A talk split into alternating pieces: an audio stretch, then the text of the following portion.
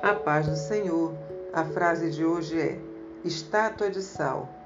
Lucas capítulo 17, versículos 32 diz: Lembrai-vos da mulher de Ló. A ordem do anjo a Ló e a sua família, ao tirá-los de Sodoma, foi: Não olhem para trás.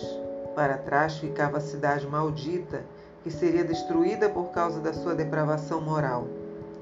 Deixar para trás a perdição era encarar uma nova vida, uma nova realidade espiritual. A mulher de Ló olhou para trás e foi convertida numa estátua de sal. Ló e suas duas filhas prosseguiram, correndo para se afastarem de Sodoma o mais depressa possível. A mulher de Ló saiu de Sodoma, porém, Sodoma não saiu do seu coração. Olhou para trás e para trás ficou.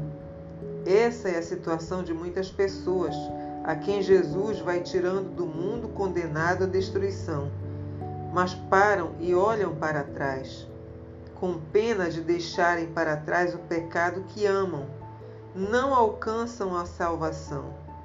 Olhar para trás é uma decisão pessoal do coração, não regenerado. Para trás fica a ruína moral, a perdição. À frente está a nova vida, ajustada à santidade de Deus.